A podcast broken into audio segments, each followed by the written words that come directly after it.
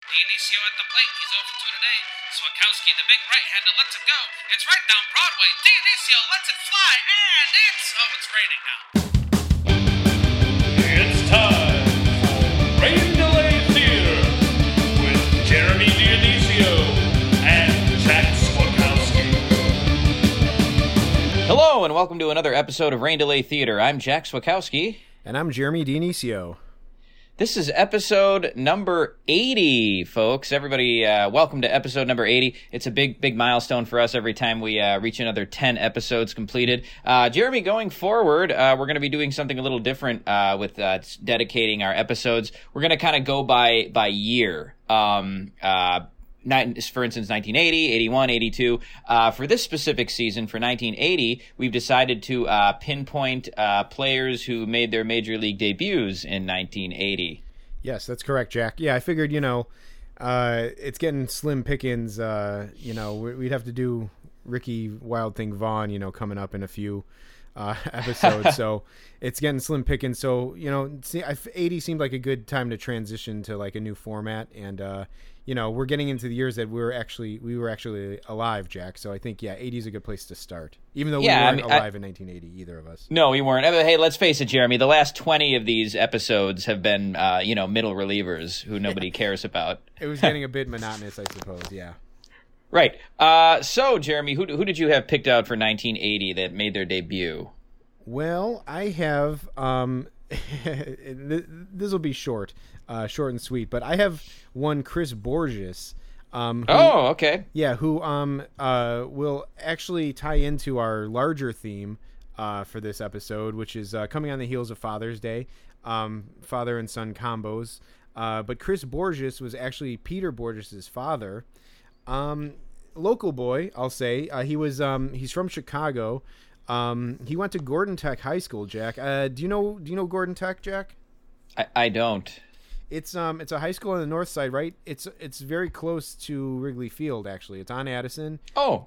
Um, oh, really? Yeah, so if you were taking like, you know, the bus or something from like you know, uh, the middle of the city down over like over uh, east to uh, Wrigley Field, you probably pass Gordon Tech.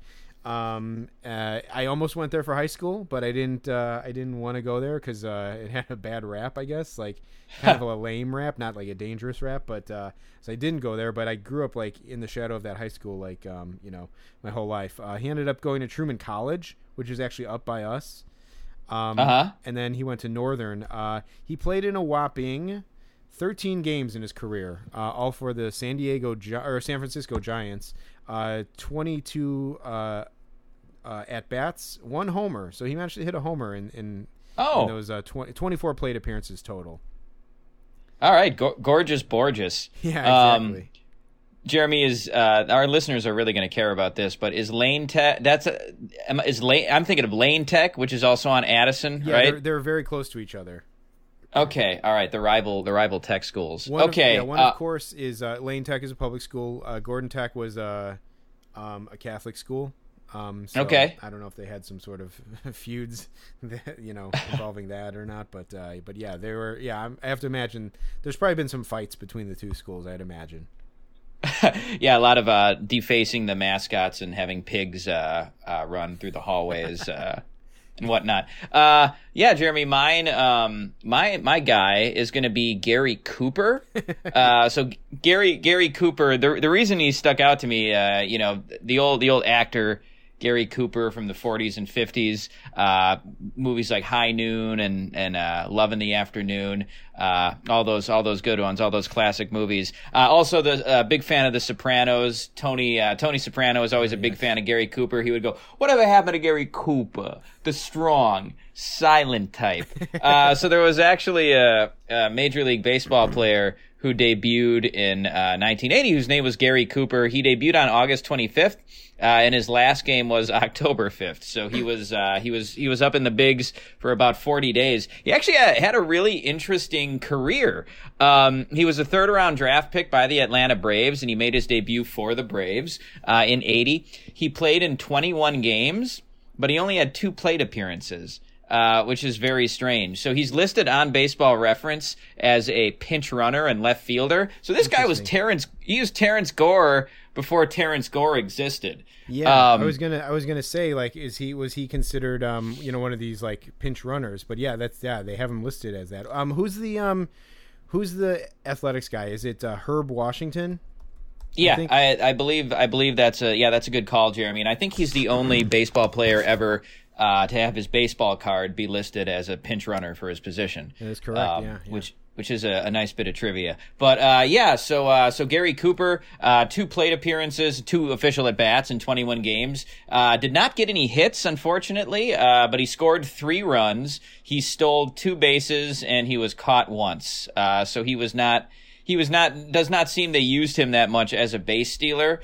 Uh, but yeah, I thought I think that's uh, that's that's pretty cool. I you know when I when I pulled up his profile, I uh, I didn't expect to see anything interesting like that. But uh, hey, what a, what a nice surprise! So Gary Cooper, uh, you know he's kind of been lost for the ages, but uh, you know he's been mentioned on this podcast, so good for him.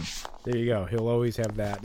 um, I I think of Gary Cooper, uh, or the only like so. Yes, uh, we've we've uh, already explored the the disparity between mine and Jack's uh, like film uh, bank knowledge. Um, my only really knowledge of Gary Cooper is when uh, Larry David references him in uh, Curb Your Enthusiasm, which I almost want to say is like season one of Curb Your Enthusiasm, where like Uh-huh. I don't know if you remember it, but um, uh, uh, what's his name? Richard Lewis says uh, to like uh, to to Larry David like, you know, meet me back here at high at high noon, and uh, Uh-huh. Larry David goes, "What are you, Gary Cooper?" And uh, I, I, it was really funny, even not knowing really who Gary Cooper was. Um, but uh, but yeah, that's Sure. my only knowledge of him, sadly. But you know, I've got a long well, way to go. uh, and hey, I, I would have to say that Richard Lewis is probably the best character on uh, on Curb Your Enthusiasm, uh, at, at least in my opinion. I, I I had always been aware of Richard Lewis, but uh, I, I I was not aware of how funny he was until I uh, until I started watching Curb. Yeah, for sure. Yeah, him, yeah, him and Larry's uh, relationship is is pretty pretty hilarious. And there's a lot of there's a lot of baseball references too. I've been watching uh, that show lately. Um, but yeah, so that uh, that for uh, for you uh, television fans out there, if you want to want to see a show that's got a lot of sneaky baseball references in it, uh, watch Curb Your Enthusiasm. Did you happen to watch the one where he talks about the Mickey Mantle baseball? Yes, uh, I think yeah. So that that's the one. is that the one where like uh, we don't have to get into it, but is was that Richard Richard Lewis's baseball? Yeah, yeah, because I just Yeah. watched that one too, actually. So they were it was- Okay, yeah, okay. interesting. But um, yeah, okay. Well, there you go. Um, yeah, yeah. Larry David, obviously a big baseball fan. Um, so okay, Jack. So um, there's a lot to talk about here. I feel like um, we've uh, you know, we didn't get to talk too much about uh the current thing goings on. Um. Except for uh, what, what did we talk about? Uh, uh, Marze- Marcell Ozuna getting uh, a soap dish thrown at him. That was, that was the only current topic we talked about last uh, main Yeah. episode. There, yeah, there there just was not a lot going on a couple weeks ago. Apparently, Yeah, or at least nothing like solid enough to talk about. I will say first off, before we get into that, um, for for folks who are subscribed to the podcast um, on Players, they will have seen now uh, that we've dropped two episodes of Rain Delay Theater History class. Um, so that's a new thing, you know, we, that will be, uh, you know, coming into your feed uh, on weeks where we're not doing a full episode. Um, so we've dropped two of those already, Jack. We dropped the uh, Bill Spaceman Lee episode and the uh, Dave McNally episode. yeah, couple of, some- a couple of pitch, couple of pitchers. Yeah, exactly. And um, we got some more uh, coming down the pike for you too. Uh, maybe some more more pictures actually, but um, yeah, and we'll we'll have some more of those uh, as we're coming up. But um, luckily, Jack, I guess the news of today is that baseball is coming back. Yeah, yeah, for a 60 game season uh, that was uh, apparently ordered by the commissioner Yes. um, because the the two uh, the two sides just couldn't couldn't come to an agreement. But uh, yeah, it's it's going to happen now. Uh, uh, Jeremy, are those games going to be played? Uh, yeah, just in in the cities of the teams, just in empty stadiums. I, I I was reading about it and I couldn't find anything. No, I don't. That. I don't think that's settled yet, but um, I think that that's the understanding right now. Um, I will say that uh, I'm glad that as a player, I'm glad I'm not on the. Talk about listen. If it wasn't bad enough to be on the Miami Marlins, um, it also means that you're located uh, in um, Florida, which has turned into like you know the the breeding ground of COVID in in in uh, in the United States, kind of. So like, Uh, talk about a double whammy. Um, so yeah, I don't know. I mean, I I think that's the assumption that they're going to play in their home stadiums, but um, I don't know. I guess they're going to be traveling and everything. Um, but yeah, I I don't know. Um, yeah, it's uh, uh so it's it's going to be interesting. Sixty games, so it's going to be like uh like pedal to the metal, uh, pretty much from the uh from from the word go. Um, I, I don't think they've said anything about roster sizes or, or things like that, have they? Uh, I- yeah, this is I all so see- new. Yeah, I was looking at Baseball Reference had a good or um, Baseball MLB Trade Rumors had like a good article about. Um, I don't think I have it up still, but um, uh, they are gonna do. Um, I want to say thirty man rosters to Okay. start. Um, but then after like July fifteenth, it decreases to like twenty eight, and then like every fifteen days, it decreases to, by another one until eventually they're gonna have twenty six, which is what they were supposed to have. Yeah, So yeah, it's Um, it's kind of it's kind of screwy, but like yeah, I think they're starting with 30 for like a couple weeks.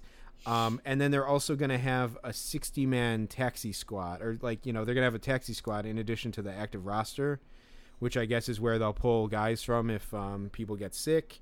Um, and that's like 60, so what so 34 is that right? Yeah, 34 man taxi squad plus 26 active roster. Yeah, uh, yeah. I mean that that that's interesting. It, it seems like a lot of players are testing positive for for COVID right now. Yeah. Um, so I mean, uh, what what happens if just everybody starts testing positive? Like, are are they going to just shut it down? I know they have the taxi squad, but like, yeah, the whole thing seems uh, seems crazy. But uh, at least they uh, they have like a goal in mind, and uh, they're they're gonna they're gonna play, which is n- nice. Yes, for sure. And so, I mean, you know, I don't know, Jack. It's like if we had talked about this topic, you know, a week ago, two weeks ago, even like four days ago, um, it would have been a complete rant uh, by me on the owners. Uh, it still is, quite honestly. Uh, I'm disgusted with the owners. Um, uh, and the way that they've handled all of this, but uh, and Manfred to an extent, but um, it's kind of I think the underlying kind of scary thing about all of this is that it was never about safety at all. It was always about money No, no. because because Yeah. you could because never in this in, in this in you know the months that we've been locked down here has there been a worse time in terms of player health than right now when all these players are testing po- these players and coaches are testing positive there's like 40 players or something in MLB that are that have positive tests yet this is when they come to the agreement to start baseball it's kind of yeah. Um, I I think uh, uh, uh, one thing, Jeremy, we we were kind of texting about this, but we didn't mention it on the podcast. Is that uh, you know with the sixty game season, somebody's going to have to win the World Series. Yes. Um, you know, with with six with sixty games, that's uh, that's a, a- a short enough window where even a bad team can stay hot for for that for that long. Um, especially if they do expanded playoffs too, right? Are they doing fourteen team playoffs? I that was the vibe that I was getting from like Yeah. everything that was being said yeah So so yeah, uh, you know, even a uh, even a even a team that was projected to be uh, uh, at the bottom, like the Marlins, um, could potentially um, you know play well enough for you know a period of what's essentially two months Yeah. to uh, to make the playoffs. It, which which has me wondering, like, do I even would I even really want to see the Brewers win the World Series Right. in a sixty game shortened season No. with uh, an expanded playoffs? For sure, Jack. No, this is something that we were talking about, and it's like, yeah, you know, I, I it would be very easy to make fun of the fact, like, oh yeah, some bum team is going to win the World Series this year, but it could be your bum team that you root for, not you specifically, Jack, but whoever out there. It could be your crappy team that you like could do it, and then you all of a sudden you have to legitimize this this you know asterisk laden season. Uh, so yeah, I would say everyone should just be a little cautious about what they say about this 60 game season because your team might win and then you have to try to convince your friends that oh no it was a real season that that we so Uh, yeah, uh, uh, in one respect, it could be cool to see like Padres versus Mariners for the World Series, but I. I, kind of just hope that like the uh, the Yankees win it or something, so it can just be uh, you know it's just just kind of like be lost in all of the twenty seven other championships that they have, and nobody will pay attention to it. sure Um, you might be the only person outside of the uh, five boroughs that that thinks that um but uh, you know, well, yeah, I see where you're coming from on that. Um, yeah, no, I mean, hell, the the 2019 Mariners, uh, you know, I have the feeling they have a they have to be pretty upset that it wasn't a 60 game season last year because they would have been uh pretty hot. Right. contender. Yeah, yeah, no, I yeah, I remember they got off to that good start. Um, yeah, and you know, I, I have to, I wonder, Jeremy, like, is, is Noah Syndergaard gonna get his apartment back now? You know, Yeah, right, He's, he's- He has to call back now and be like, "Oh yeah, so about that uh, rent, uh, you know, I have a place to live now." Um, yeah, I don't know. Um, but uh, so yeah. Anyway, I you know we had talked about about not talking about all of this stuff because nothing was set, and honestly, yeah, things have changed so much. I mean, uh, it's just hard to like. I, ju- I do feel like there's been like irreparable damage done um, in the course of all of this. Uh, the owners, I'll, I'll say this, I'll I'll, t- I'll, t- I'll tell you what, I'll take back this stance if on opening day and every day that there's baseball played, if the owners are sitting in the first row of the stadiums when the games are being played, um, so I know that they're like sacrificing the same thing that the players are by going out there and playing. Um, the thing is, the owners can watch these games. So basically, um, the the whole like fracas, whatever, the whole like uh, issue going back and forth was that the owners never wanted to pay the players uh, a full a full prorated salary. So the players were never going to get what they were making. They were at best going to get a prorated uh, portion of their salary. So they're going to play 60 games. So they're going to get you know 60 162s of uh, of their of their uh, you know contract. Um, but the players wanted to like the owners wanted them to come back and play like 60 games at a 30% pay cut or whatever it was uh, off of the prorated. So they not the, giving them prorated wasn't even enough. They they wanted to take money off of that. Um, I mean, when you boil it down to it, it comes down to like a battle of like billionaires versus millionaires. But the players are sacrificing, you know, being around their families and actually exposing themselves to the elements. The owners can friggin' watch the games in a friggin' sealed bunker under the earth. You know, they don't have to be out at the games. Like, I, I guarantee you, you're not going to see any of the goddamn owners out in the stadiums. And if they are, they're going to be wearing a fucking hazmat suit. So, like, um, you know, I'm trying to think of some old ass owner who's out there. Like, uh, you know, I there's no. Um, I'm trying to think of like a. Uh, I don't know. Can you can you name like a old ass like visual? I, I was just gonna say, Jeremy. It seems like being an owner is, is more of a young man's game these days. Yeah, I know. Um, It's- or at least like a fifty year old man's game. You know, It- long long gone are the days of your George Steinbrenners and your Marge Schotts. Right. Uh, you know, wo- wonderful people, wonderful people, Yeah. all of the, all of them. great humanitarians. Yeah, yeah. Yeah. Um, But, you're- uh, no, I- I agree with- Oh, go ahead. Yeah, they're not going to want to see those crusty old old geezers. Oh yeah, well I, I could see I could see like Marge Schott like uh being being at the game like just just like uh, being like a, a COVID denier um Yeah, among sure. among among all of the other things that uh that that she was um but uh I, I I could imagine Jeremy though uh you know Mark Attanasio I mean he sings the national anthem uh on opening day at Brewers games sometimes Oh, right, so like right. you know hey hey maybe maybe he'll maybe he'll be there uh you know uh, but uh, yeah, I mean, yeah. To your point, Jeremy, uh, it's it's the players who are who are taking all of the uh, all of the risk here. Um, uh, I, I will say that uh, there's teams like the Marlins um, or the Rays where I wonder if they can even like uh, withstand having a season where they have no attendance at all. Like Sure. you know, I, I imagine that you know some of these teams might take a bath on the season. Um, you know, I don't I don't know how any of that's going to work. I I don't think that, I don't think that most MLB teams um, uh, really have to uh, show the profits they make, right? So so nobody actually really knows how much these teams are making. Yeah, yeah, I, I, I suppose so. Um, yeah, I don't know. I mean, the only thing I could say is that um, if whoever owns the, um, you know, the the Rays, if they can't if they can't afford to own the team this season, I, I feel like there's someone else who could probably step in and take over and be able to handle the uh, you know the loss for this year. Um, but uh, you know, I don't know. There's also revenue sharing, right, amongst the teams. Yeah. So I don't know. It's just it's a tough thing. I obviously you know business uh, isn't really. I don't think either one of our forte. Um, but uh, you know, it just it's it's a tough thing. And and and yes, I I realize that it makes um it seems silly to be fighting the fight of the players because they're all they to a large part make you know sick amounts of money but when you boil it down to the fact that they're the ones that are going out there and playing and they're the ones that people pay to see and they're the ones that you know no one pays a ticket to see uh, Tom Ricketts in the front row uh, you know with his feeble hand claps.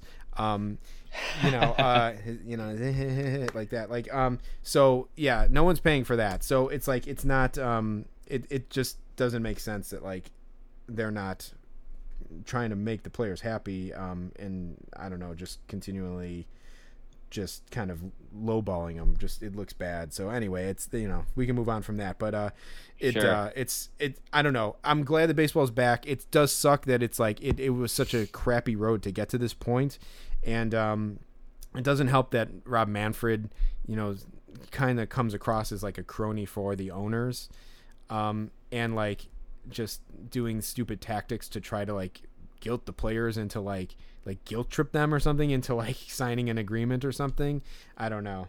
It's weird. Yeah, and and that it was only a 60 game season too. you Right. know. I, And- yeah. I know because all the times where they threw out like 40 games or 50 games, it, it was almost like it was just like a gambling or a, a negotiating tactic to be like, oh, you don't want 40 games, do you? So like, um, yeah, obviously, you know, the players will take 60 games. Uh, I, I know they would have liked more, and it would have like it would have added legitimacy to have even 70 games. Any amount of increase you could add to this would add just that little more of legitimacy to the season. You know, I was still pushing for like that 80, 80, 81 game season, whatever. Um, I mean, 60 is better than 40, I guess. I don't know. Right. Um, uh, yeah, Jeremy. Well, uh, yeah, we, can we can move on. Uh, although I will say that it's disappointing that we're not going to have video of that Ricketts clap. well, I, I oh yeah, that's right. I'm not recording this, which I should, and actually I'm going to right now. But um, here I'll do a little. Yeah, there you go. Clap, clap, Eh, clap. there you go. Yeah, yeah, yeah. No, All right. that's good. Um, Uh, yes. So, so the MLB draft happened, Jeremy, and you had a you had a a, a very hot take. uh, yeah, during during the draft, Jeremy uh, Jeremy mentioned an alarming amount of these kids are modeling themselves after Marcus Stroman, uh, and then uh, he put he put the emoji with the the. the uh, the Gritted- guy grinding his teeth, Yeah, exactly. uh, and so so this actually got re- it got liked by 27 people, uh, which is uh, that, that, that you know if if you're Ashton Kutcher, that's like the worst tweet you've ever had. But you know we uh, for us that's that's amazing.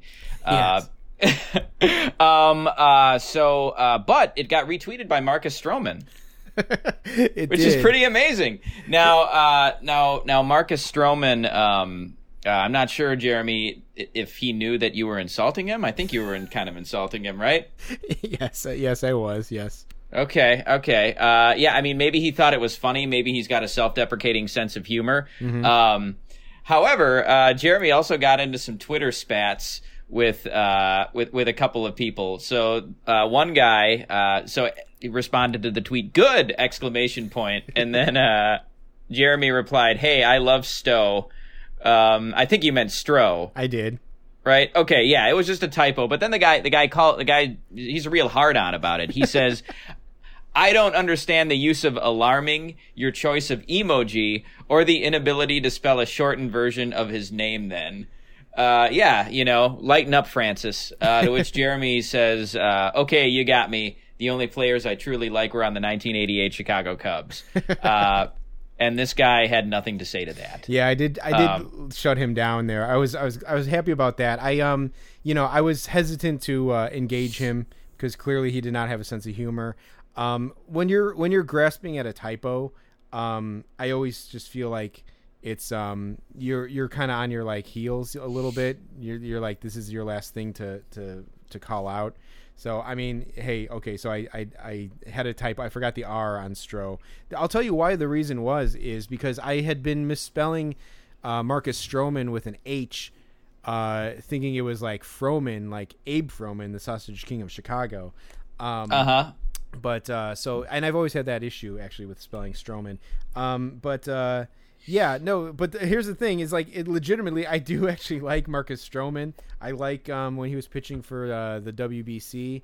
Uh, and like he struck out that guy, and he did that like weird like shoulder shimmy thing, like as, after he came off the mound. Like I like Stroman, but um, it was there was multiple players like pitchers in the first like two rounds of the draft who were like, "Who do you model yourself after?" And they're like Marcus Stroman, and I was coming off of it as a strictly like, um, you know, a bit like the guy hasn't really lived up to his potential. Um, I again, I like him, but he hasn't really lived up to his potential. I guess what they were talking about is like the fact that he's like a smaller guy and the fact that he has like a personality, which you know is cool. But I, I, you know, at the end of the day, it's like his baseball um, talents should probably be the thing that you're modeling yourself after.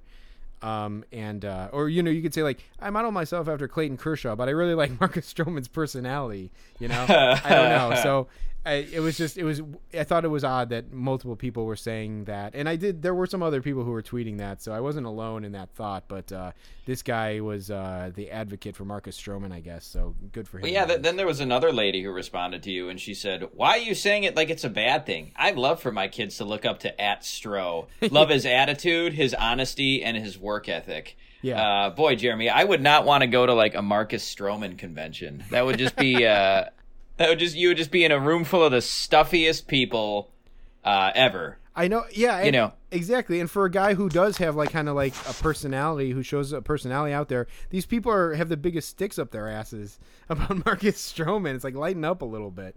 But anyway, Yeah, yeah. Just the the cult of Marcus Stroman. So we got we got uh we got exposed to that a little bit, but yeah, Jeremy, that was a good tweet uh, and a good call. Uh, so yeah, that was uh, that was really cool. Especially, I think that was the first time we've been retweeted by a major leaguer. So that was, uh, Yes. you know, yeah. So that was that was big news. Um, It- yeah, the uh, the draft. Oh, go ahead. I was just gonna say if we were ever to get on the radar of any MLB, an, any actual MLB player, it would have been for something where they where we were talking shit about them.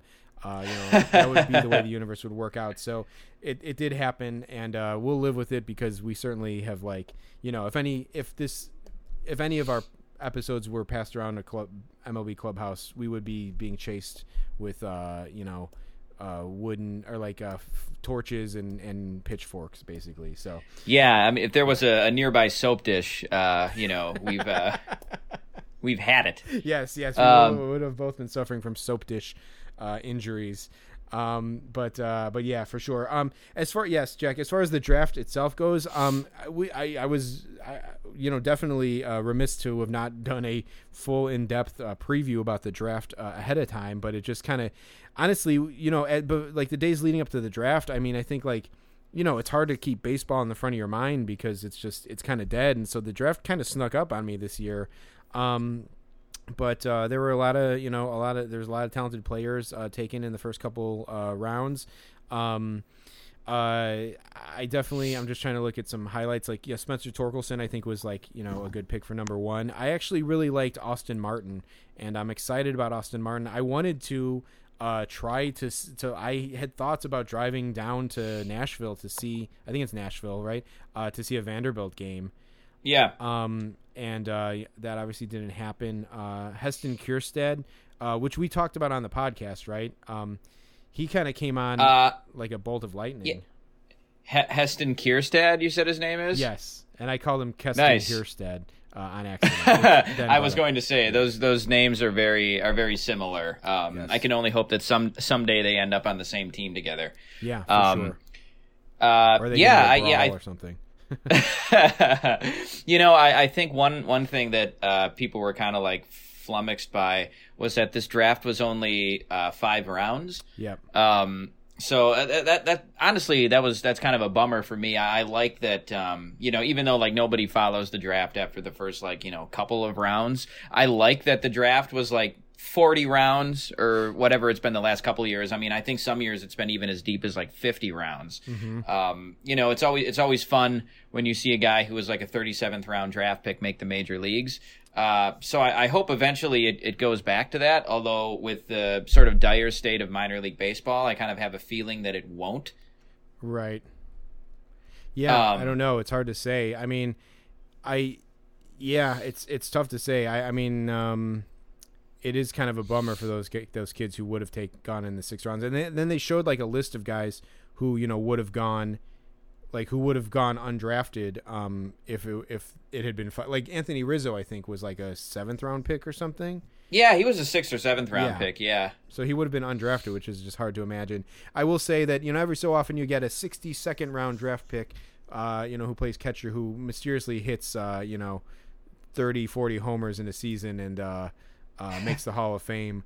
Um, you know, and has a name that sounds like a uh, a dish, an Italian dish with cheese and sauce on it. Um, you know, uh, but uh, but you know, other, otherwise, you know, the the top five rounds are, are the ones who bring the like the true, uh, you know, stars of the game sometimes. Um, but uh, but yeah, so I don't know. I, I do think. Let's see. I'm just trying to look back at the the rest of the, the draft. I do think um, the Rockies had a good draft. Uh, getting Zach Veen, I think he's going to be really good. He was a he was I think the f- it wasn't the first high. He was the second high school kid taken. Um, but he seems to he seems like he's going to be a good player. Um, uh, I like what the Cubs did with Ed Howard. Um, it's a nice story, nice local story. Um, the uh, you know, although he's you know, we'll see what what the deal is at shortstop by the time he's ready to make the majors. Um, but um, obviously he's blocked by Javi Baez right now. The Brewers, Jack, ended up getting the the guy who I wanted the Cubs to get, which was Garrett Mitchell.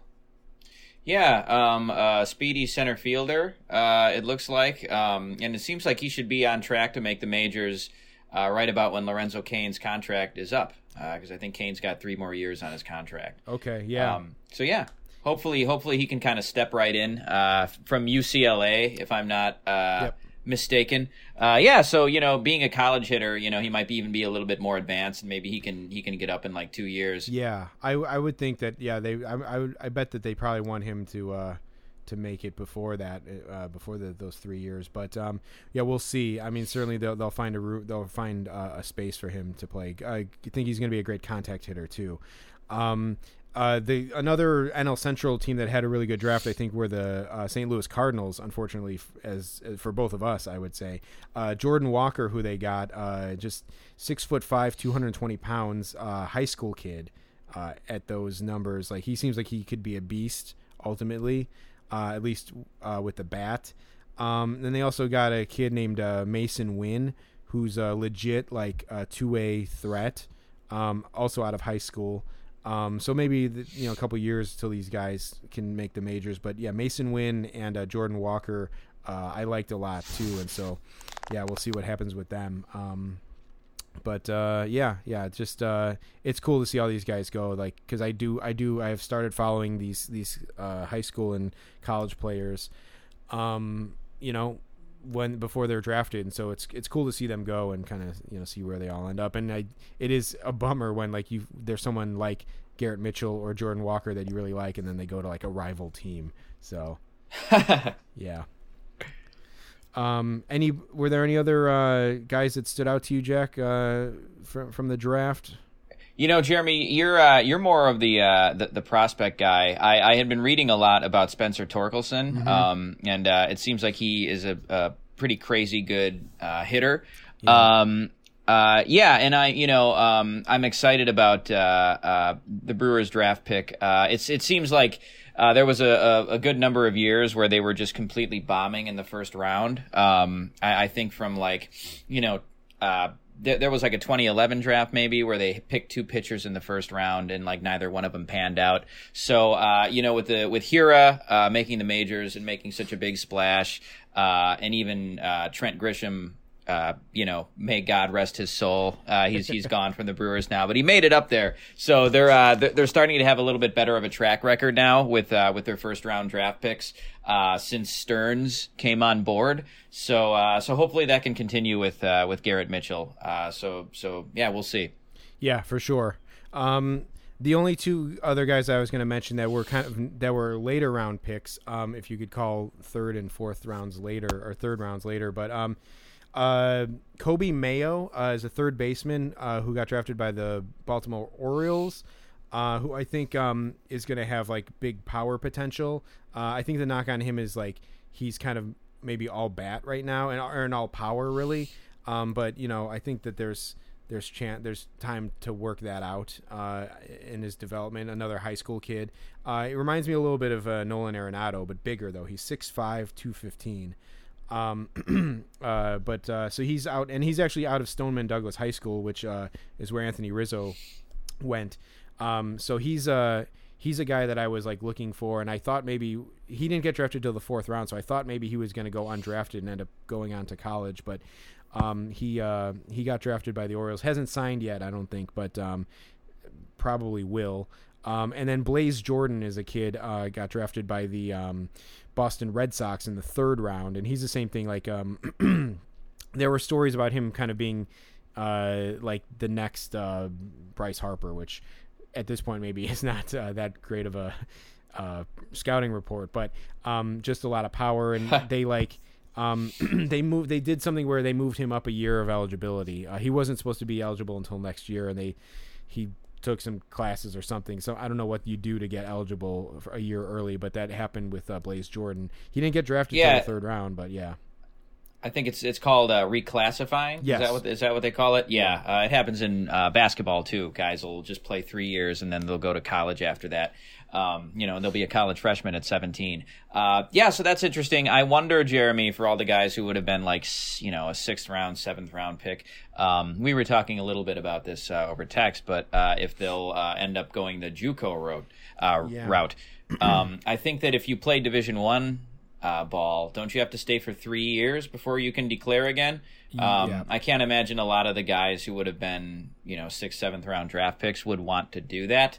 Um, so yeah, they might go the JUCO road. I, I don't think that there's any restrictions on like a guy can play one year of junior college ball and then and then just go, right? I believe so. Yes. Yeah. Okay. Okay. Uh, so yeah, that'll that'll be interesting. It could be the greatest year in like JUCO history as far as as far as like future major league players. Yeah, for sure. It's and definitely. Um, I mean, if if we can, if there is games and then we can see them, uh, uh, I definitely think those should be on our radar, Jack, uh, for future episodes. Um, because uh, it would uh, we could see some good competition possibly, even in our backyard in in, in Illinois. So Yeah, yeah, and there there wasn't um, Jeremy. Uh, another guy I was going to mention. Uh, you know, his, his name his name is not similar to a uh, an Italian dish that has sauce and sauce and cheese and, and whatnot. But uh, he was a he was a JUCO player that ended up playing for the Cardinals and is actually still in the league. Um, uh, you know, Albert Pujols. ah, yes. Yeah, yeah. If we're, if we're gonna insinuate uh, like you know possible steroid guys, who who knows, right? Right. Um, yeah, or guys who are actually five years older than they they said they told their uh, the scouts they were. Right. Pujols is probably pushing fifty at this point. Um, but uh, yeah, so um, yeah, yeah, it, that's interesting. Um, I don't know. Um, we'll see. We'll see how that all shakes out. But uh, I know it is interesting. Like there are like undrafted free agents being signed by teams now, which is like normally like a you know a NFL sort of thing uh, post draft. And so the Cubs signed a couple guys who were like in the top 100 ranking of undrafted free agents or something. So I don't know. It's interesting to see. But uh, yeah, this obviously another uh, way that this whole COVID has like you know thrown the baseball world into upheaval uh, with draft and and no minor league and no college seasons happening. Um, but uh, yeah, hopefully, hopefully next year is is some return to normalcy, I guess. Um, but uh, okay, Jack. Well, let's um, let's talk about our our uh, our main event here. I guess. Um, Okay. we are a couple days removed from Father's Day. Um, so yeah, in in the you know in the in the kind of public consciousness right now is father son um, situations, and one of those is uh, baseball. And obviously, there's been a long line of uh, baseball players whose uh, sons have played, you know, followed in their father's footsteps and been involved in uh, baseball. So uh, we kind of went through the list and kind of picked uh, some for ourselves to kind of just talk about uh, as in depth or not in depth as we want. Um, so uh, I don't know, Jack. You wanna you wanna kick it off? Yeah, sure. Um, yeah, and I, I guess I'll kick it off, Jeremy, with a with a more famous one. Um, uh, Mookie Wilson and Preston Wilson. Uh, uh, I think I think we both were kind of in the dark as far as uh, the fact that Preston Wilson was Mookie Wilson's kid, which was kind of uh, kind of mind blowing to me. Uh, and also, if you want to talk about Curb Your Enthusiasm, Mookie Wilson uh, is in an episode of Curb Your Enthusiasm. He doesn't have any lines, but like Larry Larry David is in line to get his autograph for uh, Jeff Garlin. Um, but uh, but anyway, yeah. So so Mookie Wilson, uh, you know, player for the Mets uh, in the '80s, uh, and Preston Wilson, he was mostly on the Marlins during his best years, if I'm not mistaken. Is that right, Jeremy? I think so. Yeah. I mean, he I, he might have had some like uh, good years with the Oh, uh, you know what? Cardinals. Yeah, with the well, yeah, with the Cardinals and also with the Rockies too. He had one really good season. 2003, he made the All Star team uh, for the Rockies. He had 36 homers and drove in 141 runs, which is pretty good. Okay. 2000 for the Marlins in 2000, yeah, he had 31 homers, 121 RBIs, and he struck out 187 times, which is uh, which is pretty crazy. Actually, by today's standards, you know, if you got guys striking out like you know that that's not that uncommon. But you know, back in the year 2000, it certainly was. But yeah, Preston Wilson had a had a nice little career for a while. I feel like he's been largely forgotten at this point. Um, but yeah, he was a he was a pretty steady player there for a couple of years in the early aughts. Uh, and he's also Mookie Wilson's kid, so that was kind of a that was a surprise to me when I when I found out about it. Yeah, I mean, this is a guy who was who played in like you know our years of of baseball consciousness. I I don't know how that that like escaped me. I remember that he was kind of like talked about a lot, like when he was coming up or when he was debuting, and it was that was maybe around the time where I wasn't really paying too much attention, um, so I didn't really know why. So maybe that's why I missed it. But like, you would have thought at some point one of us were watching a game where Preston Wilson played, and someone mentioned that his dad was Mookie Wilson, but it just was not Oh. on my radar. So. Okay, wait a minute, wait a minute, Jeremy. Now I'm seeing here. Hold the Ah, phone. Back uh-oh. back up the truck. Back up the truck. Maybe it a says why. Yeah. Okay. So it says relatives uh, in ba- on baseball reference here. It says that he is the stepson and nephew of Mookie Wilson.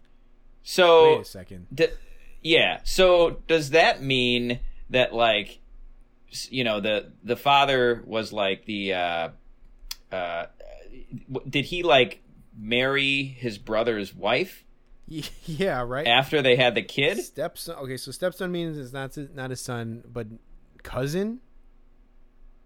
Well, yeah. So so he would be the he would have originally been the uh, uh, the uncle of Mo- Mookie Wilson or of Preston Wilson, right? So if, if if Preston Wilson is Mookie Wilson's nephew, then Mookie Wilson was uh, his uncle. But if Preston Wilson was also his stepson, does that mean that Oh, like Could that mean that he adopted him? I don't even know. maybe man. yeah? Well, maybe he adopted him, but it could also be one of those things where like he married his. I just I just want this to be scandalous, Jeremy, but it seems like he married his brother's wife. Should have done a little bit more re- research into this, but that was just uh, it. Just seemed obvious. Well, we might have that, uh, uncovered. yeah, we might have uncovered a dark secret in the Wilson family that maybe we might be best to just move past. I don't know. Yeah, yeah. Let's just move past it, Jeremy. We don't need to say we don't need to say anything else about that right now. Yeah, it might be. We'll just- uh, yeah, like a. Um, We'll let people we'll let people draw their own conclusions there. Yeah, this sounds like the plot line of an HBO limited series. Um, so okay, well, I will just move on then to my uh, first uh, uh, father son duo. Uh, I'll also start off in one of the more like kind of obvious uh, ones is are the Fielders, uh, Cecil Fielder and Prince Fielder. Um, Uh-huh. You know, very very well known um, that they are father son combo. Um, you know, there's like the thing like didn't Prince Fielder took like batting practice in like Tiger Stadium was it as a little kid and hit like a crazy home run or something or Yeah, Something yeah. I like think they said like at like age at like age thirteen he was hitting hitting home runs out of Tiger Stadium, maybe even like into the upper deck. yeah Um, but yeah, he was uh, he was a, a big power hitter from a from an early age, which is kind of crazy because he's not like a he's not like a real tall guy or anything. Um, Yeah, I don't know what they list him as, but I don't think he's any taller than about five eight or five nine. Um, Yeah. I stood next when I was in high school. I got his autograph, and I stood next to him, and he was he was like my height when I was in high school, which Oh. is probably the same as I, probably the same as I am now, which is like five eight, five and a half, five eight and a half, five nine. okay Um, so, uh, but yeah, so he was. Uh, they were highly touted.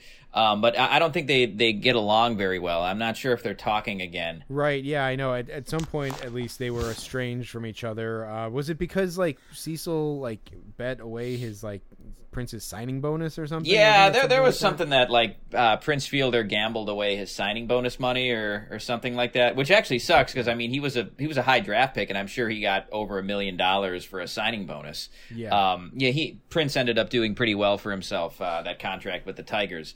But um, uh, yeah, for a while they didn't speak. I'm not sure if they're on better terms now. I remember there was one thing too where some some someone who was interviewing Prince Fielder was like pushing him and trying to ask him about their relationship, and Prince was like, "No, no, we really don't talk," and it kind of kind of created a whole a whole brouhaha. Yeah. Right. Um, but I, I would say, uh, you know, they're Jeremy. They're probably like uh, uh, the best the best power hitting father son combo. I think they're the only father son combo to ever hit 50 homers. Uh, father and son both hit 50 homers in a major league season.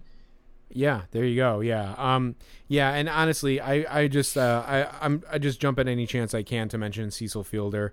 I love Cecil Fielder. He was like one of my early um representations of like a big guy being able to play Yeah. baseball. Um and uh yeah, he just uh you know to to know that he was hitting like 50 homers in a season uh was pretty pretty cool. And um yeah, so I yeah, the name of my fantasy baseball team is the Cecil Fielders. Um, Uh-huh. and uh, yeah, so I, I, I like him. Uh, I did like Prince when he came up, um, but uh, yeah, I don't know. Uh, so yeah, just a nod to those two, I guess. Nice, nice. Um, well, I'm going to go with another uh, guy, Jeremy, who uh, had some history with the Brewers. Uh, he was uh, traded away in the CC Sabathia trade, uh, Michael Brantley. He was the player to be named later in the CC Sabathia trade, uh, which was a good pick for, uh, by the Indians there. Um, but uh, yeah, his dad was Mickey Brantley. So uh, I actually did not know when I was doing this that Michael Brantley uh, had a dad who played Major League Baseball, and it was Mickey Brantley. Uh, Mickey Brantley played uh, parts of four seasons with the uh, Seattle Mariners. Actually, in 1988, he had over 600 plate appearances. Uh, hit 259 for his career. Um, oh yeah, only played in four seasons though. Uh, and I think the best thing about him, Jeremy, is his headshot on Baseball Reference. Um, I feel like he could be a that could definitely be a meme of uh of some of some sort. I'm pulling him up Uh, now. he's yeah, it's it's he's got a, a rather intense look. Like I would not, I wouldn't mess with that guy. Yeah, he's a Um, little scary looking. I actually kind of remember this guy from like a baseball card. I think. Oh really? Yeah. Yeah. Um, yeah, so I had no idea that uh, that he was Michael Brantley's father, but yeah, Mickey Brantley. Um, the- I wonder if his name is I wonder if his name is also Michael, and he just goes by Mickey. Um. Yeah. Good. Good call. Um. Yeah. Full name Michael Charles Brantley. Um. Honestly, the Oh, more yeah. the more that his name keeps being said, the more I'm like I'm kind of remembering him a little bit. I mean, he yeah, like I said, he played or like you said, he retired it in '89, and so I mean, I, I would be incredibly young, but yeah, those two years that he had 87, 88, uh, 14 homers, 15 homers, not too bad. No, I, I wonder if um, if he just got injured or something. Yeah. Um, it looks like he only hit 157 in 1989, so maybe he just. Uh... Oh, and it looks like he played four years in the minors after that. Uh, Okay. So yeah, it, maybe he just he had like two decent seasons and then just wasn't hacking it in '89. Yeah, Yeah. because it looks like he played about four full seasons in AAA um, uh, for various teams. Okay. Uh, but yeah, yeah, he uh, he had two pretty solid seasons there in '87 and '88 with the Mariners. Yeah, no, Jack. The, honestly, I I totally remember Mickey Brantley. I just I remember Oh, the nice. name. Like, yeah, like I, I I feel like I remember seeing him play against the White Sox when I would like watch White Sox games as a kid. Huh. That's pretty crazy. Yeah, Mickey Brantley. That's that's wild. Yeah, there you go. Well, that's what this segment is all about. Yeah, that's crazy. Yeah, no, the, I, every like with each like time with each passing second, I'm like, yes, I totally remember Mickey Brantley. That's pretty crazy.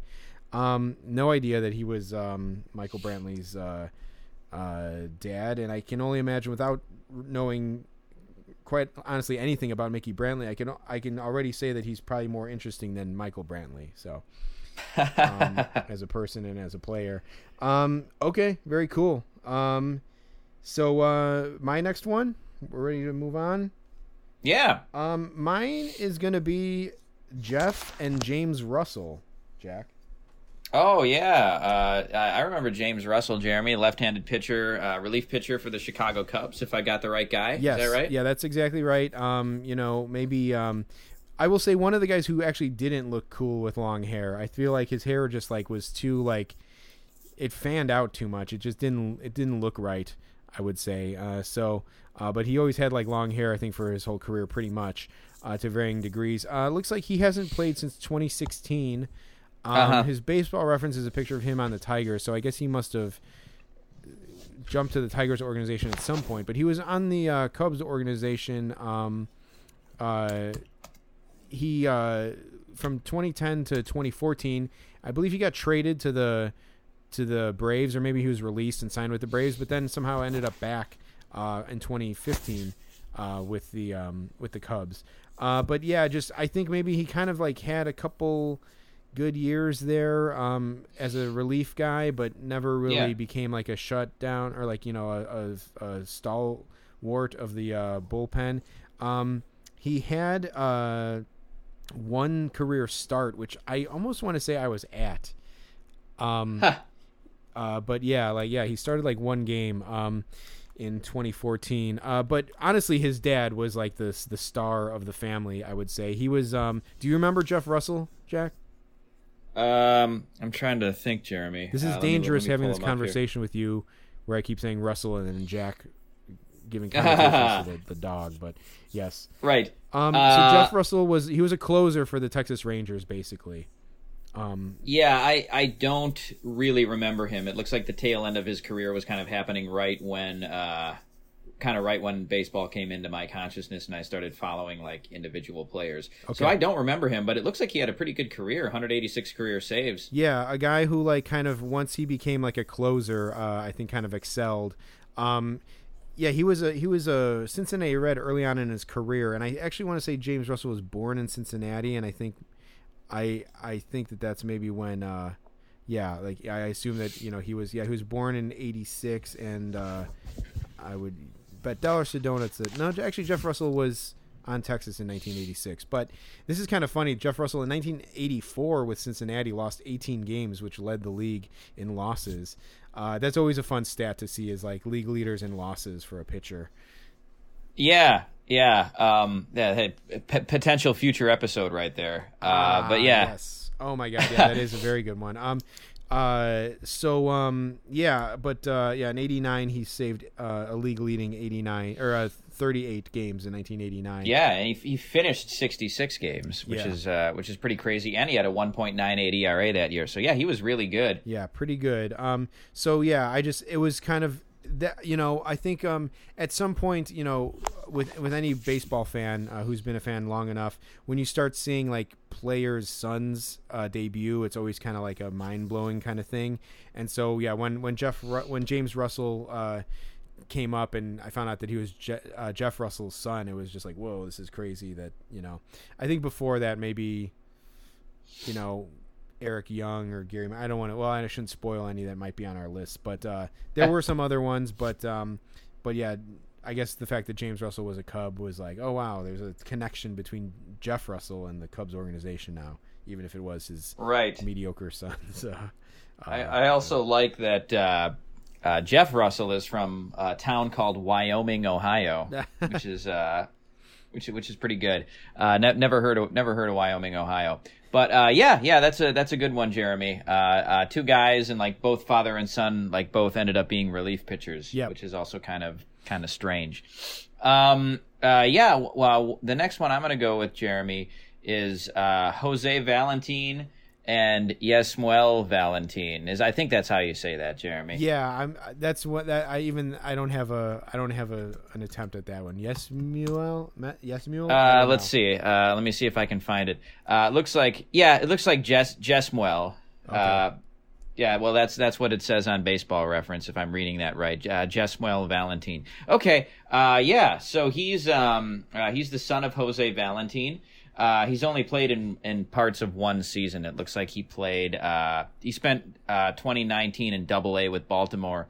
Uh, and he was he, he played in 2018 with Philadelphia for 46 games. You could've- I imagine Yeah, you could have fooled me, I, Jack. I, I, I, it's amazing that you know there's guys who had four, 46 games in 2018 that I never heard their name once, but there you go.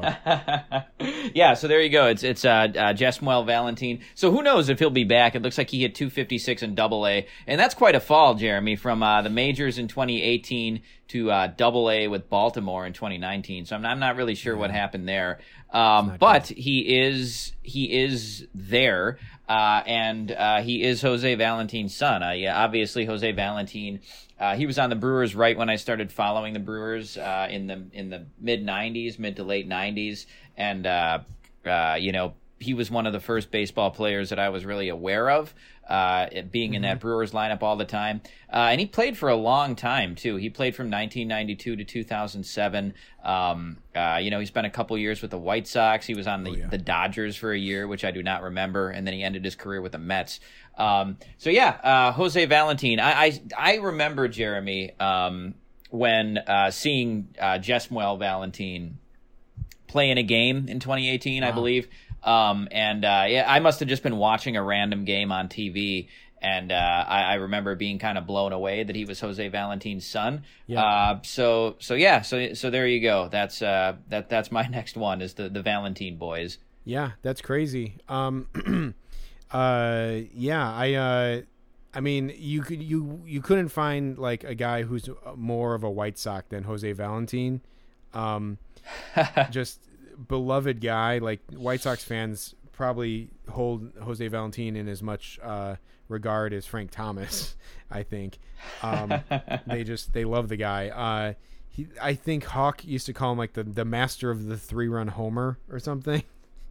that, you see, and that, that's ridiculous. Um, al- although it, it is it is odd, Jeremy. He had some he had some big home run years for the White Yeah, Sox, like for sure. 25, 28, 25, 28, and 30. Like where you know where where was that power when he was playing with the Brewers? um, you know, once again, that who knows? I mean, that could be steroids or, or anything. But uh, but yeah, um, and he yeah he actually drove in 92 runs for the 2000 White Sox, which is pretty decent. He actually drove in 95 runs for the for the 96 Brewers. But uh, but yeah, you know, he's one of those uh, uh, guys that like White Sox fans get a get a crush on for no for no apparent reason. Um, Totally. I mean, we've said it on this podcast that like on, that's the only fan base that could hold AJ Pierzynski in high esteem. Yes. Um, and I think that I think this is another another case of that for sure. Yeah, absolutely. Um, yeah, that's a good one, Jack. Uh, yeah, you could have stumped me with uh, Jesmuel, uh, Jesmuel uh, Valentin. I never heard his name ever, um, and uh, but he's a real guy and he exists. Um, okay, so let's see. I have um, I have one here. Let's go with um, let's go with the Hairstons, Jack. Okay. Yeah. All right. So the Hairstons, you got Jerry Hairston, Jerry Hairston Jr. and Scott Hairston. Um, uh, I mean, what do you say about these guys? So Jerry Hairston Sr. was obviously like a, a guy before mine and yours time, Jack. Um, he was a White Sox. Uh, I think he's maybe Uh-huh. yeah, like he played all but one year uh, with the White Sox. He randomly spent a year uh, with the Pirates in 1977. Then didn't appear in the majors again. He might have went and played Jap- in Japan or something. Um, Yeah. and then came back with the uh, White Sox. But um, I, you know, he has 30 career homers, uh, 200, 258 career batting average, uh, and only four stolen bases. I'm not quite sure what Jerry Hairston did in his career. Yeah. Well, it's it's strange, Jeremy. It, it looks like he was just a career backup. yeah, Um, you know, it looks like he only in you know he played from seventy three to eighty nine. Uh, of course, missing those three years. Um, you know, wherever the heck he was. but uh, yeah, he you know he, only three times did he ever play in more than hundred games. Yep. Uh, and it doesn't look like he ever exceeded two hundred and thirty official at bats in a season. yes, Um, yeah, he uh, his career average was 258. Like, you know, who who does this guy have dirt on? Yeah. Like, how did how did how did he stay? How did he stay in the majors for that long? I yeah, it's it's kind of mind blowing. Um, uh, I I can only say like if I was announcing um, uh, a White Sox game in 1981, I would have been like, I would have and for Jerry Hairston's first at bat of the season, it would have went a little something like, "Well, we don't know where Hairston played last season, but we're sure he did a hell of a job." to quote uh, Major League, which is maybe an overlooked line, but one of my favorite lines from the from the from the movie. No, Um, where that's, he's uh, talking about yeah. Willie Mays Hayes, I believe, right? Yeah, uh, it, yeah, it, it had to have been. Yeah. um.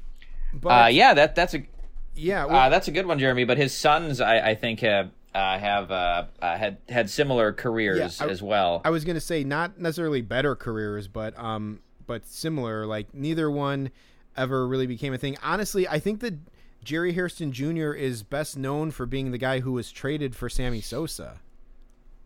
really, was he? Yes, he he was acquired by the Cubs from the Orioles in the Sammy Sosa trade in whatever 2004, 2005, whenever that was. Yeah, yeah. It looks like he was on the Cubs in 05. Yeah. So yeah, that and that was 04 was Sosa's last year with the Cubs, was it not? Yes, yeah, because that was the uh, boombox breaking uh, end of the season there.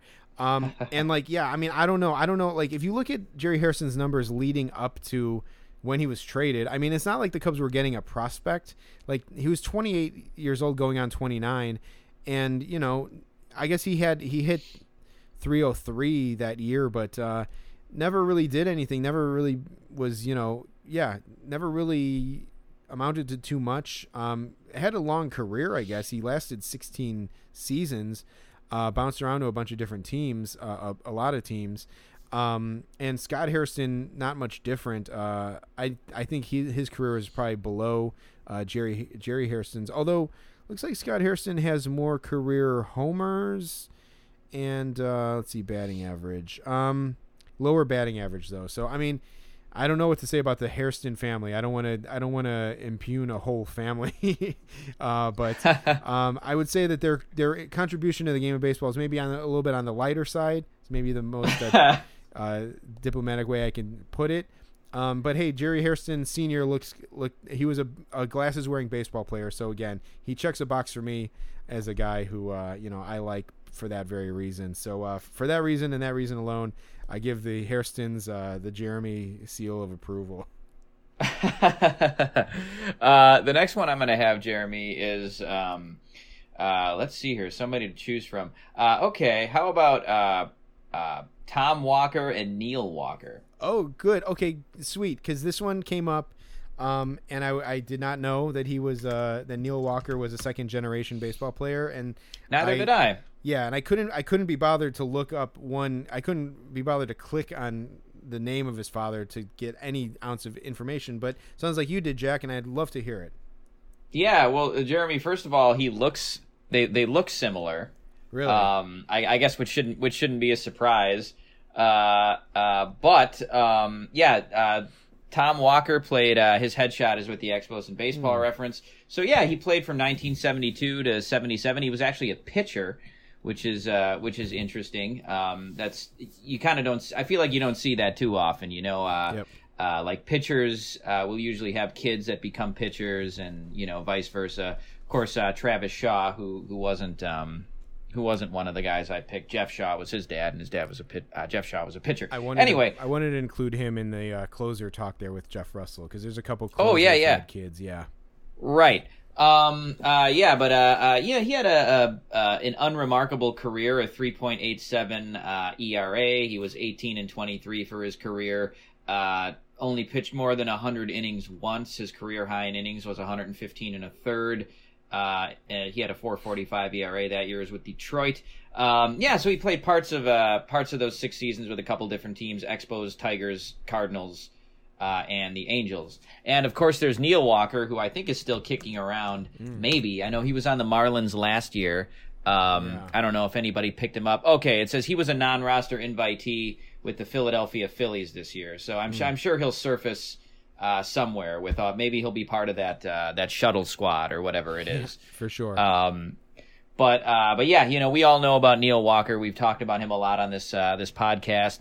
But uh, I did not know that he was a, uh, a second generation baseball player, so I learned something. Yeah, interesting. Yeah, that's a good one, Jack. Um, And uh, let's see who else. Uh, okay, well I can move on. This one really isn't. Um, I don't have too too much on this one, but um, Ronald Acuna Jr. Um, Uh huh. is a obviously he's a second generation player, and his dad actually did, uh, you know, was involved in baseball. Um, Ronald Acuna Sr. Um, never uh, really never made the majors actually, Oh, okay. but okay. bounced around in the minors for eight seasons. Um, he was with the Mets organization mostly in his career. Um, yeah, didn't really. I mean, I'm trying to look at like his best season. He hit 292 uh, in 2002, 293 in 2002 uh, with two homers, uh, 37 steals. Um, yeah, it just seems kind of like he was um, an outfielder. Uh, you know, there's not the book isn't too deep on uh, on uh, Ronald Acuna Sr. Um, but uh, he's also not a terribly old guy. He's he's 40 years old. Um, Oh, really? yeah, I mean, I guess you know Ronald Acuna is pretty young, um, but uh, you know it's weird. Th- this whole thing about like so, you know, Ronald Acuna may be like you know the next future star of baseball, um, like the next Mike Trout for like a you know slightly newer generation. Um, I will say that like having the junior on his name from a like kind of like a marketing standpoint is is a little clunky, and, Uh-huh. and I feel like you kind of wish that like his dad was more famous, um, to to justify him using the junior on his uh on his jersey, um, but uh, but yeah, so the the dad like just never really kind of uh broke through but uh whatever he imparted to his son uh is is good because um that that's his ultimate contribution to baseball because Ronald Acuna is obviously one of the most exciting players in baseball right now. Uh, there's a there's a brother too uh, who's coming up in the Rangers organization, Luis Angel Acuna, who which I think he's now going by a different. I think he's just going by Luis Acuna. So um, he had a good uh, debut in rookie ball. Um, so he's he might you know he could be a name in the conversation uh, in years to come. Um, but uh, yeah, just a little bit of a look at Ronald Acuna Sr., um, 40 years old from Venezuela, um, kind of a smaller guy. Uh, but he did exist. He did play baseball. He was in the Mets organization. And um, yeah, just someone uh, who obviously um, imparted something on the game of baseball. Yeah, um, I mean, uh, obviously, it seems like he can teach the game well. Uh, maybe if if not play it, if uh, if his two kids are uh, are stud baseball players. Jeremy, yeah, I'll agree with you. Uh, yeah, that junior is a little bit clunky in that name. You know, it seems to work for it. It works so well for Ken Griffey Jr. Yes. You know, um, And- it worked so well. And maybe, maybe and maybe too because so many people were aware of his father. Uh, you know, had been on the Big Red Machine. Yeah, I was gonna say Um, rightfully so. Like we we know who his dad was. He he was a presence in baseball. He they played together at the same time, so the the junior seemed warranted. Plus his nickname was Junior, so Um, yeah, his nickname was Junior, and, and I mean you got uh, Vlad Guerrero Jr., which seems to work well. Uh, Cal Cal Ripken Jr. Yeah. Um, I mean, yeah, I mean th- these are all guys who, of course, you know, I don't think Cal Ripken ever did like Cal Ripken Sr. ever did stink in the major leagues, Right. Uh, but he was he was a manager though Right. for a while, a well known manager, I would say too. Um, right? Yeah, Yeah, I know. I, I feel like no one's no one ever actually calls out Acuna about that. Maybe it's a maybe because it's a shitty thing to do because I think he's maybe trying to pay tribute to his dad who maybe never made it in the majors. But um, you know, I don't know. Albert I don't know who Albert Almora Senior is, but um, the junior on the back of the name is not helping me, you know, root for Albert Almora uh, on the Cubs any more than you know I would, uh, just because of the clunkiness. the clunkiness and the, the lack of uh, the lack of clutch hits Yeah. whenever uh, you know whenever Albert Almora comes up. Yeah, the the the uh, six three groundouts whenever there's runners on scoring position for for sure. Yes. um, well, Jeremy, uh, I, I'm gonna I'm gonna uh, go with somebody uh, uh, for for my next one, um, uh, possibly my last one. Uh, uh, it's gonna be a famous a famous guy. Uh, Yogi, so Yogi Berra uh, actually had a kid who played uh, Major League Baseball uh, named Dale Berra. Do you remember Dale Berra at all, Jeremy? I know the name. I know, um, like I kind of know a little bit of the story uh, of the Bears, Yeah. um, but uh, not not in depth though. Okay, yeah, uh, he played. It looks mostly for the Pirates, uh, although he did play a couple years. It looks like with the Yankees and the uh, the Astros. He may have even been uh, played under his dad. If uh, his dad may have been managing the Yankees, uh, like that first season. I think so.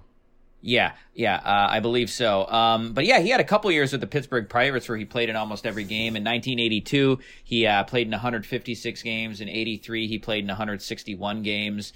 Uh, hit 10 home runs in both of those years.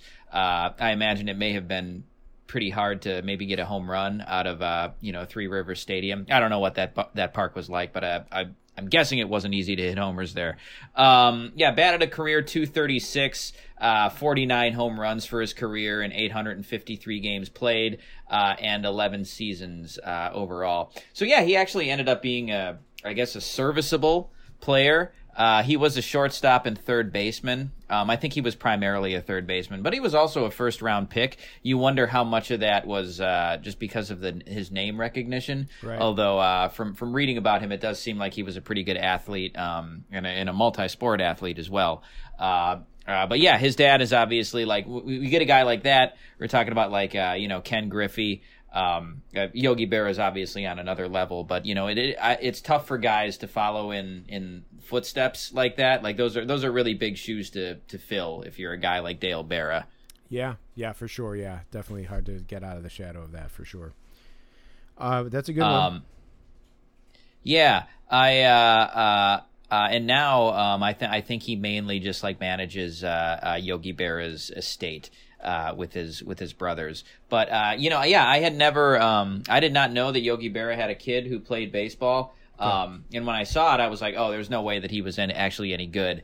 Um, and even though he wasn't really that good, he certainly wasn't uh, wasn't terrible, and he you know he held his own um, for a, for a few years with the Pirates, and I think he won a World Series in '79 with the Pirates yeah. too, uh, as a as a 22 year old. So yeah, uh, uh, Yogi Berra and Dale Berra uh, uh, for uh, for my for my last one, I think. Uh, okay. you got another one, Jer? Yeah, very. Uh, yeah, I do. I actually have a couple. Um, so Yeah. I uh, I can try to whittle it down though. I guess, you know, I'm gonna skip one. Uh, I'll just say real quick. Uh, I was gonna mention the Tartabulls, Danny Tartabull and his Oh, father, nice. Jose Tartabull. But you know what I'm gonna do, Jeff? Yeah. I'm gonna tease that. What? Because I did Okay. want to do that one for a future uh, Rain Delay Theater history class. So I'll just I'll tease that one. Uh, Jose Okay. Tartabull. Um, but um, I will go with. Uh, I also was thinking uh, Vern. Uh, the honorable mention for Vern and Vance Law, uh, as mentioned in the last uh, full episode with uh, Zach. I just got a Vance Law autographed card back in the mail. Um, a member of the '88 Cubs um, and a um, a member of the All Glasses team um, with Jerry Hairston Ju- uh, Senior, I guess. Um, but uh, yeah, so I'll, I'll you know I'll give a shout out to them. But uh, I guess for my last main one, um, and then I have one more shout out at the end, one more honorable mention. I'm gonna say Len Dykstra, Lenny Dykstra. Oh, nice, nice. Okay. Uh, what did Len Dykstra do in the in the majors? Uh, well, or- Oh, wait, is yeah. so Lenny- is Lenny? Yeah, he yeah Is Lenny, Lenny- Len and Lenny the same guy. Yeah, um, he used to be Len Dykstra. I remember as like like maybe in the mid '80s, and then he kind of I feel became more of a Len, like more known as Lenny Dykstra. I Okay. think, I think. Um, but so yeah, Len, Lenny Dykstra had two sons um, who were Yep. involved in in baseball. Um, Luke Dykstra. Um, Yep. who was uh, is drafted by the Braves uh, in 2014. Um, he's actually still kicking around in uh, the Atlantic League and I think independent ball. Uh, Uh-huh. And the Sugarland Skeeters, actually. Um, oh wow. Okay. His other son, uh, um, who was drafted a little earlier than that, is maybe has one of the best names ever. Cutter Dyke. It's Cutter Cutter Dykstra, right? Yes, exactly. Cutter Dykstra. Um, you know, not only Yeah. for baseball, but in, in life in general, I would say Cutter Dykstra. I mean, I remember. I remember Cutter Dykstra. He was drafted by the Brewers, wasn't he? um, yes, he was. Yeah, in the second round, Yep. And uh, I don't think he ever made the majors either. No, I don't. I don't think so. Yeah. Um, but I remember. I remember that, Jeremy. I remember when they drafted Cutter Dykstra. Um, I was kind of. Exci- I was kind of excited about him. I think just because his last name was just because of his name. Yeah, it's a pretty cool name, I must admit. Um, but uh, yeah, never um, never cracked the majors. Got up to A ball or triple A ball uh, in 2015, but uh, never never did anything. But uh, yeah, and so and honestly, by proxy, there's not really much to talk about there. Um, I will say uh, it does say, according to the Wikipedia page, um, under family for Lenny Dykstra, uh, through Cutter's relationship with actress Jamie Lynn Sigler, Dykstra has two grandsons. Um, and so, just to kind of bring it back to something earlier, uh, Jamie Lynn Sigler uh, is the actress who played Meadow Soprano on The Sopranos. He had a so Cutter Cutter Dykstra had a relationship with Jamie Lynn Sigler from The Sopranos. yes, they. Um, I guess they, um, are married. I guess they have two kids. Oh, okay. Yeah, That's that's pretty. That's that's mind blowing, Jeremy. isn't that isn't that a nice little nugget of information there? Yeah, yeah, right, right. Um, you think? Wow, geez, and you I- think Jamie Lynn Sigler could have done better than Cutter Dykstra? I think that's a takeaway there. Um, did you hear recently? Uh, Lenny Dykstra was in the news, Jeremy. I don't know. Did you hear about that at all? Uh, n- no, I don't think I have. But I couldn't imagine it's anything good. Well, he sued. Uh, he sued somebody. Oh, Ron um, Darling, for- right? Yeah, he he tried to sue Ron Darling Yes. for like libel, Yes. or so I mean for for slander. Yeah. Um, but then the I think the judge ruled that like Lenny Dykstra couldn't possibly slander himself any more than he already has been. Right. Yeah. Um, like it, like like I think the judge ruled that it would literally be impossible for anybody to slander Lenny Dykstra, Yeah. just because of the the the check like the long checkered past that he's had. yeah, Um, that's funny. Uh, so yeah, it seems like that guy's, you know, he's always in the news for some reason. He was supposed to fight Bagel Boss, but uh, ev- every Bagel Boss guy, but every uh, everybody, I, I think that kind of fell by the wayside. I don't think it ended up happening. Um, yeah, for sure. but yeah, that's a that's a good one, Jeremy. Um, and yeah, eh, like I said, I remember when the Brewers drafted Cutter Dykstra. Uh, yeah, in the second round. Um, it's kind of a kind of. It looks like he played with the Wisconsin Timber Rattlers too in 2009. Um, so yeah, it's kind of a shame. Kind of a shame that neither of those guys ever made it. Yeah. uh, yeah, it would have been would have been cool to see. for sure. Um, yeah, uh, yeah, that's just funny. Um, yeah, but uh, there you go. So that's an interesting thing about. I will say the only like notable Dykstra in baseball, um, and not even that notable was Alan Dykstra. Do you remember Alan Dykstra? Uh, no, I don't think I do, Jeremy. Alan Again, Dykstra. no- yeah, no real reason to know him, but he he did actually crack the major leagues. I think I saw him in a AAA game. Um, Okay. but not no relation to Lenny Dykstra, so he can't claim that. Um, I think his name is. I'm trying to look. I'm trying to find him now. I think it's. Yeah, I was Alan- trying to find Alan Dykstra and I couldn't find him. Um. Oh, it's two L's. That's why. A L L A N. Um. oh, Yeah. So he. Um. I uh believe he cracked the league. I want to say with the Phillies, maybe. Um, oh, there he is. Yeah. Yes, uh, 13 games uh, with the Rays in 2015. Um, and I saw him. I'm trying to think of what team I would have seen him on. I think I saw him on the 2014 Las Vegas uh, 51s uh, in AAA against the Iowa Cubs. It must have been. Oh wow. Yeah, uh, the game where I saw Kris Bryant hit a walk-off homer in AAA. Um, Yeah. but uh, but yeah, Alan Dykstra, uh, no relation to Lenny Dykstra, so he can't even be mentioned in this uh, category. um, but uh, Jack, do you have that? You don't have anyone else to mention? Yeah, I you know I actually do have uh, have one I believe. Well, I, I I got two final guys to mention, Jeremy. Okay. Uh, one is uh, Sal Butera and Drew Butera. Okay, sure. Um, uh, pretty unremarkable, but I, uh, I I thought it was funny because they were both uh, you know they've both been career backup catchers. Uh, Sal Butera played uh, yeah he played for a little while. Played from 1980 to 1988. Um, never played more than 70 games. Okay. Um, never had more than 170 official at bats. But uh, but yeah, it looks like he hung around as a catcher for a little while and his son followed suit. Um, his son basically had the exact same career that he did. Uh, Sal Butera debuted as a 27 year old in 1980, Okay. and uh, Drew Butera debuted as a 26 year old in uh, 2010. So they both debuted around the same time. Uh, neither guy Uh, only once has Drew Butera ever gotten over 200 official at bats in a season, uh, and he actually played a little bit for the 2019 Rockies. He got 43 at bats for them. Uh, so yeah, it, it, it's kind of funny how two guys like that could have such similar uh, similar careers and career trajectories. Yes, it is. Uh, is Drew Butera? Does he have the, the that big mustache, or did he at one point have like a big mustache? You know, I don't know if he had a big mustache, but his dad did.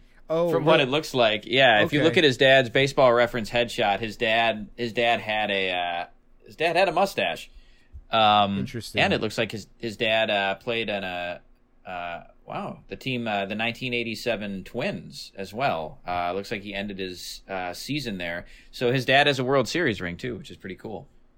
There you go. That makes sense. Um, yeah, I don't know. I can't remember now who it was. There was some ca- uh, catcher that had like a big. uh, This is like a uh, like kind of like a like a cowboy mustache, like where it goes uh, across and then down. Um, Oh, okay. So I, I can't remember. I thought it was Drew Butera, but it's not. I, I know now that I'm looking at Drew Butera. Um, I also get Sal Butera and Sal Bando confused.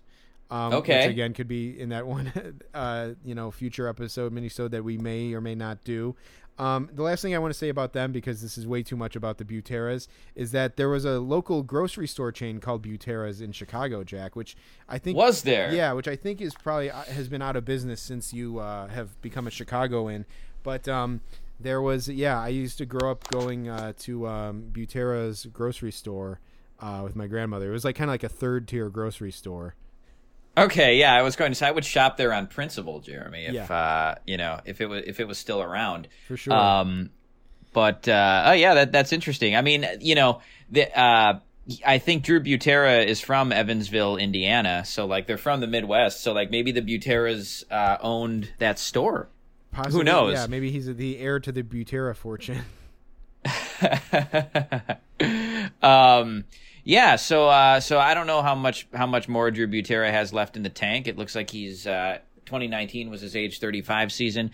Um, uh, he was invited. Uh, uh, the Rockies uh, as a non-roster invite, so you know, once again, this is a guy who might rear his head uh, again this season. Uh, and yeah, it looks like he was also a World Series champion in 2015 with the Royals. I do not remember him being on that Royals team. Yeah. So yeah, father and son, uh, similar careers. Uh, also, both uh, backup catchers on World Series teams. There you go. Um, okay, I got two real quick hits to, to wrap up my list. Uh, one is um, the LaRoches, uh, but not not Dave LaRoche and Adam LaRoche. I'm going to say Adam LaRoche and Drake LaRoche. Yeah, well, Drake LaRoche is uh, he was a, a great leader on the White Sox. Yes, I mean his contribution. You know, I mentioned Frank Thomas and Jose Valentin um, for the White Sox, but no, no, none of them can uh, you know hold a candle to the contribution that Drake LaRoche made to the Major League Ball Club. Uh, just with his presence alone, his presence and unwanted, uh, uh, whether you know it was wanted or unwanted, um, but his presence in the clubhouse was uh, you know immeasurable. Um, Yeah, you know- but, uh, yeah, uh, Jeremy, uh, it's one of those things where um, it, that that was like a clubhouse divided when that when that happened. It was like you had guys like Chris Sale and Adam Eaton, Yes. um, like being very loud and outspoken about how angry they were that uh, you know Drake LaRoche was being removed. Well, well, well, I'm sure that there were other guys who had complained about the fact that this fucking kid was was was there all the time. Yes. Um, yeah, Jack. You had that was you had um you had sensible baseball players who didn't want a kid hanging around a locker room, and then you had two fucking idiots, Chris Sale and Adam LaRoche, who who you know thought that Drake LaRoche uh, was you know belonged in in a a workplace basically. Um, so yeah, for sure, definitely a clubhouse divided. divided.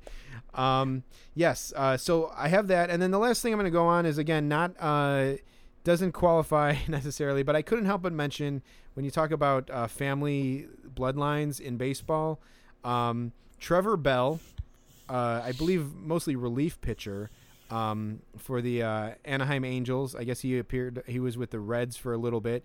Um, his grandfather didn't play baseball, but his grandfather was Bozo the Clown. what? Trevor Bell's grandfather is was is Bob Bell, who played Bozo the Clown, and he was like the Chicago Bozo. Um, oh my god! now, so um, uh, again to reference uh, Seinfeld, Bozo. You're talking about Bozo? You're hung up on some clown from the '60s, man.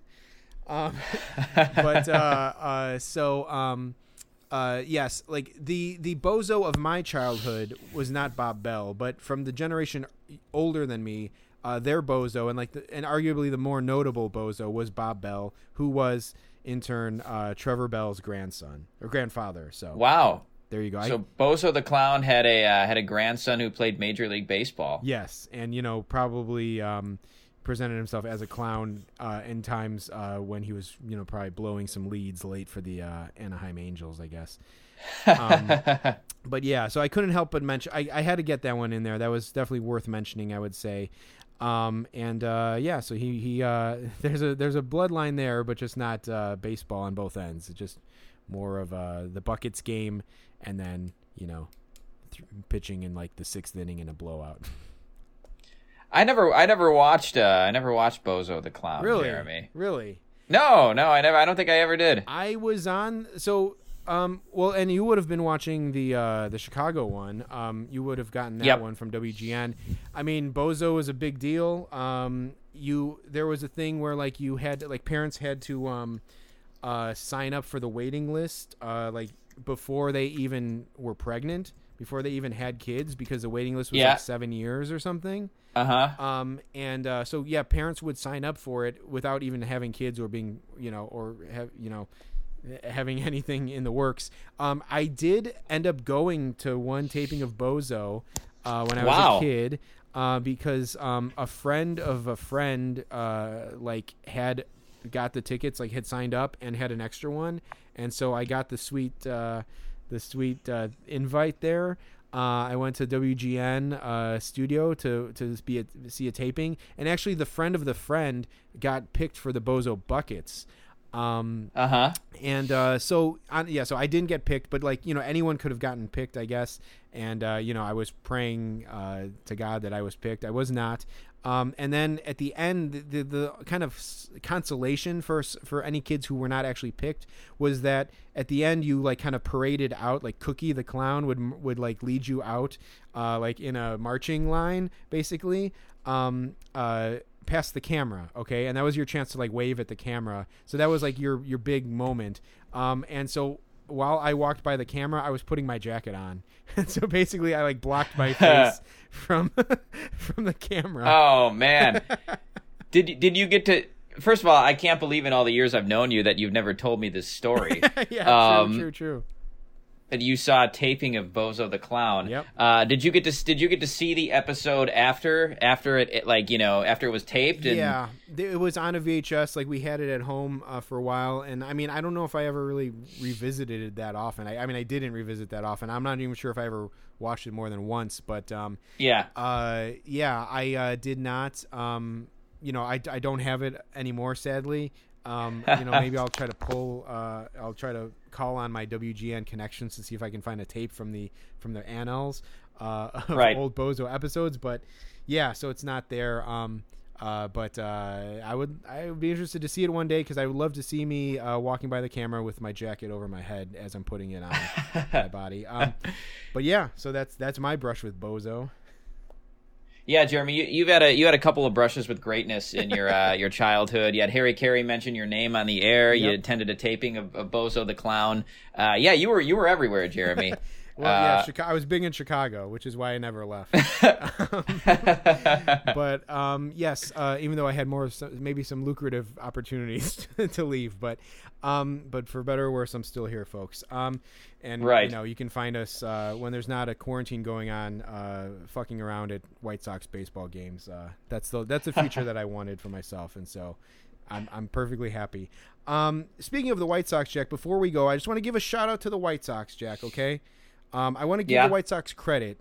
Um, I'm not sure if you you know where I'm going with this, but I want to give the White Sox credit because um, you know say what you want about the organization, about the popularity of them as a major league franchise, but I want to say that the White Sox at least have the dignity and foresight to close the upper deck of their stadium when there's no one there.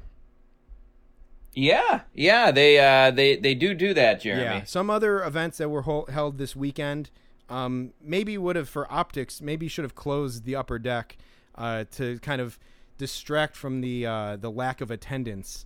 Uh, you know, I'm thinking of a, a, a- a situation maybe down south where uh, there was uh, maybe some some reports of higher uh, crowds, you know, expected, and instead there was just a couple of bums like in the uh, in the rafters of the stadium. Uh, but the White Sox, you know, not only do have the foresight of closing the, the upper deck when, when there's lack of interest, uh, but also they they didn't they they got rid of those blue seats because the blue seats when they're empty don't look very good.